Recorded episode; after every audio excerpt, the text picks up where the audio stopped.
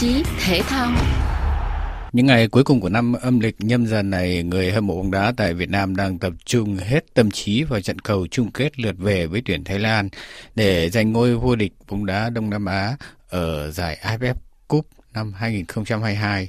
Đây cũng sẽ là trận đấu cuối cùng của huấn luyện viên người Hàn Quốc Park Hang-seo sau 5 năm gắn bó và mang lại khá nhiều thành tích ấn tượng cho bóng đá Việt Nam. Sau một hành trình vòng bảng và bán kết thành công, tuyển Việt Nam vào chung kết gặp Thái Lan. Trận chung kết đầu tiên diễn ra trên sân Mỹ Đình, Hà Nội, tuyển Việt Nam đã bị đội khách cầm hòa hai đều. Hy vọng giành ngôi vô địch bóng đá Đông Nam Á của tuyển Việt Nam giờ đặt tất cả vào trận chung kết thứ hai trên sân Thái Lan vào ngày 16 tháng Giêng này với quyết tâm phải thắng. Kết quả lượt đi đầy bất lợi cho tham vọng của tuyển Việt Nam có nói lên được điều gì? Thay cho huấn luyện viên Park Hang-seo có hy vọng vào một chiến thắng trên đất Thái hay không? Cuộc đối đầu với bóng đá Thái Lan có ý nghĩa thế nào với bóng đá Việt Nam? Chương trình hôm nay chúng ta gặp lại chuyên gia bóng đá Trần Văn Mui để giải mã một phần những thắc mắc trên. Xin chào ông Trần Văn Mui. Chung kết AFF Cup lượt đi, Việt Nam bị Thái Lan với một đội hình không phải là hoàn hảo cầm hòa trên sân nhà tuyển Việt Nam thì được đánh giá là đang có những cầu thủ tốt nhất hiện nay. Vậy đây có phải là một kết quả bất ngờ không ạ? Trước khi mà cái trận đấu diễn ra đó, những cái người hâm mộ bóng đá Việt Nam những thì đều cho rằng là có lẽ lần này với cái sự vắng mặt rất là nhiều cái tên tuổi lớn của đội Thái Lan chúng ta đã nhắc tới như là Chanatip Songkrasin hay là Subachok Sarachai thì đội Thái bị sức mẻ lực lượng như vậy, với cái phong độ mà đội tuyển Việt Nam sau cái vòng bảng chưa để lọt lưới bàn nào, rồi thắng Indonesia ở cái trận bán kết, với cái phong độ đó thì cái người hâm mộ đó cho rằng là đội Việt Nam đang, gọi là, trên cái con đường thẳng tiến, giành cái ngôi vô địch. Và Thái Lan bây giờ có lẽ là cũng không mạnh, nhất là cái trận ở trên sân nhà của Việt Nam thì cái tinh thần chuẩn bị là đội Việt Nam sẽ tạo một cái ưu thế để cho trận lượt về trên đất Thái sẽ dễ dàng. Tuy nhiên kết quả cuối cùng và đặc biệt là ở trong cái lối chơi của đội Thái trong cái hiệp 2 khi họ tạo áp lực rồi họ gỡ bàn rồi họ dẫn trước và may mắn là chúng ta gỡ hòa có lẽ là với tất cả mọi người là bất ngờ.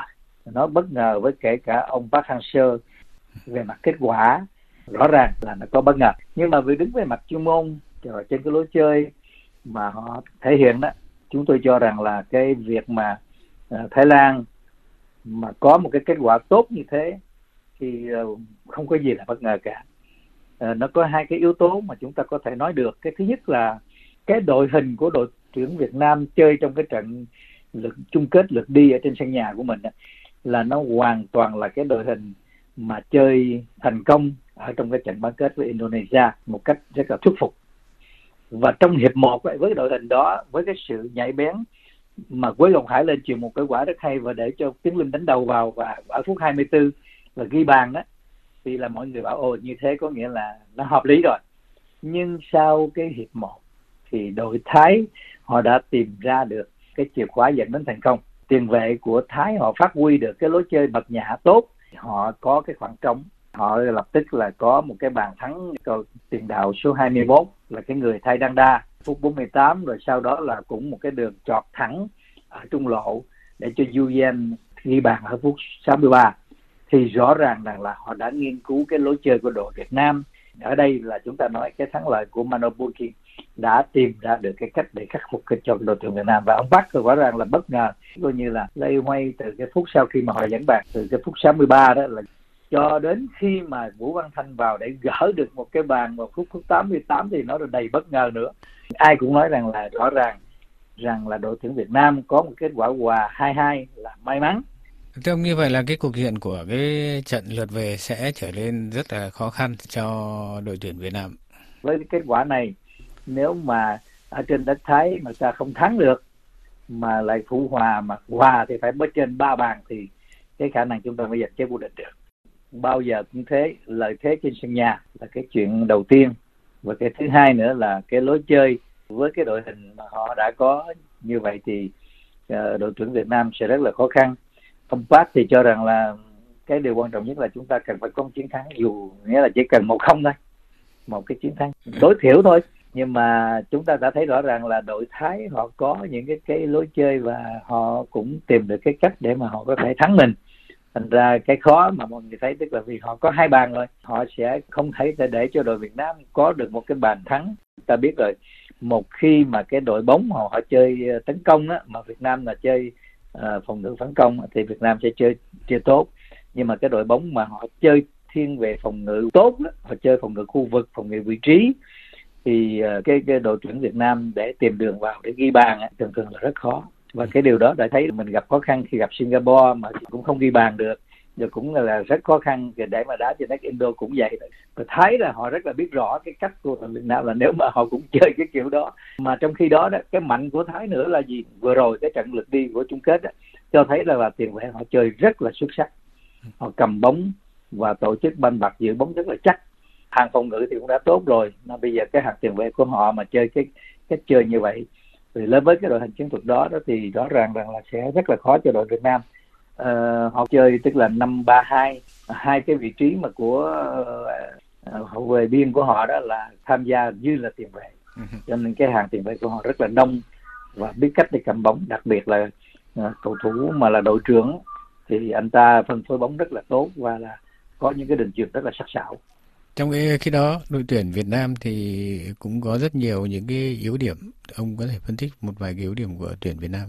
À, đội tuyển Việt Nam cho đến giờ phút này nếu mà gọi là ở cái góc nhìn của những cái đội bạn thì họ gặp mình thì có lẽ họ chỉ ngắn ngày có mỗi tiếng linh đây là một cái cầu thủ biết cách ghi bàn. Những cái vị trí mà bên cạnh Tuấn Linh mà chơi ở cái hàng tấn công đó, Phạm Tuấn Hải là cái lựa chọn thường xuyên nhất của ông Park hiện tại đó. cho thấy là anh cũng không có bén trong việc ghi bàn rồi ở các cái vị trí tiền vệ của chúng ta thì nếu mà nói phong độ mà nó đều đặn ổn định thì lại không thấy rõ lắm. Hùng Dũng là mặc dù là đội trưởng cũng có cái trận chơi rất hay, nhưng mà cũng có trận thì không sắc nét lắm Hoàng Đức là được khen từ khi mà bước vào giải, nhưng mà cũng có lúc chơi được, có lúc không còn Quang Hải thì rõ ràng là sau khi trở về đó, thì những cái gì mà người ta kỳ vọng vào Quang Hải thì Quang Hải chưa phát huy được chưa ghi bàn mà cũng không có cái vai trò giống như ngày xưa là thủ lĩnh từ cái việc từ đá phạt cho tới những cái đường truyền mà gọi là để ừ. để ghi bàn. Đó thì cái nhược của đội của Việt Nam tức là cái cách chơi của mình thì nó đã lộ. Và mặc dù chúng ta có đội hình cũng khá dày tức là có thay vào thì các cầu thủ cũng chơi tốt. Đội Thái là cái đội mà đã nhìn ra được cái nhược điểm này và họ tổ chức ghi bàn được. Thì rõ ràng là cái đó là một cái bài học lớn cho mình phải cái điều chỉnh của chúng ta thì cái trận lượt về rất khó khăn. Đối đầu với bóng đá Thái Lan luôn mang lại cạnh tranh thú vị cho bóng đá Việt Nam. Với những thành tích gần đây nhiều người đã nghĩ Việt Nam vượt Thái Lan. Ông có ý kiến gì về sự so sánh này? Ờ, cả Đông Nam Á đều thừa nhận rằng nếu chúng ta nói đến cái một cái nền bóng đá tiêu biểu của khu vực ấy, và có thành tích cũng như là có một cái đội hình, nhiều cầu thủ mà để đưa vào đội tuyển được thì Thái Lan vẫn có cái đẳng cấp số 1. Gần đây thì rõ ràng là đội tuyển Việt Nam có nhiều tiến bộ và chúng ta cũng đạt được cái kết quả, tức là đến cái vòng loại khu vực cho cái World Cup vòng loại thứ ba rồi chúng ta có cái thứ hạng ở trên cái bảng xếp hạng của thế giới là có cao hơn tuy nhiên nếu mà nói nhìn tổng thể đó, thì cái nền bóng đá của Thái Lan vẫn là cái nền bóng đá nó có cái chiều sâu và nó có cái đẳng cấp không thể phủ nhận được. Bên bằng cớ là hiện tại họ có nhiều cầu thủ đi chơi ở nước ngoài hơn chúng ta. Mình có quan hải đi qua bên chơi cho đội hạng hai của của pháp thôi. Chứ còn ở châu á này thì cỡ như là Chanathip Songkrasin mà chơi cho Kawasaki đó thì là cầu thủ đắt giá nghĩa là gấp ba gấp bốn lần cầu thủ tốt của chúng ta. Thì uh, nếu mà chúng ta nhìn vào thị trường chuyển nhượng và cái chất lượng cầu thủ tốt thì Thái Lan họ vẫn có những cái hảo thủ nhiều hơn mình. Bóng đá Thái Lan có khi họ trồi lên sụt xuống gì đó nhưng mà họ vẫn là điểm sáng của bóng đá Đông Nam Á. Tất nhiên là à, những cái năm gần đây thì mình có nhiều cái thành tích tốt nhưng không thể nói rằng là bây giờ cái đẳng cấp của mình à, ngang bằng hay là có nhỉnh hơn Thái Lan. Tôi ừ. cho rằng là nếu nói về đẳng cấp thì nó Thái Lan vẫn có phần nào đó là nhỉnh hơn mình. Nếu như họ tập trung đầy đủ nha còn hiện tại là đội hình của mình là đội hình đầy đủ. Còn họ là họ không có các hảo thủ mà họ đã chơi cho mình cũng là xính vính như vậy rồi thì rõ ràng là không thể nói là đẳng cấp của họ là kém mình. Rõ ràng như vậy. Dạ xin cảm ơn chuyên gia bóng đá trần văn mụi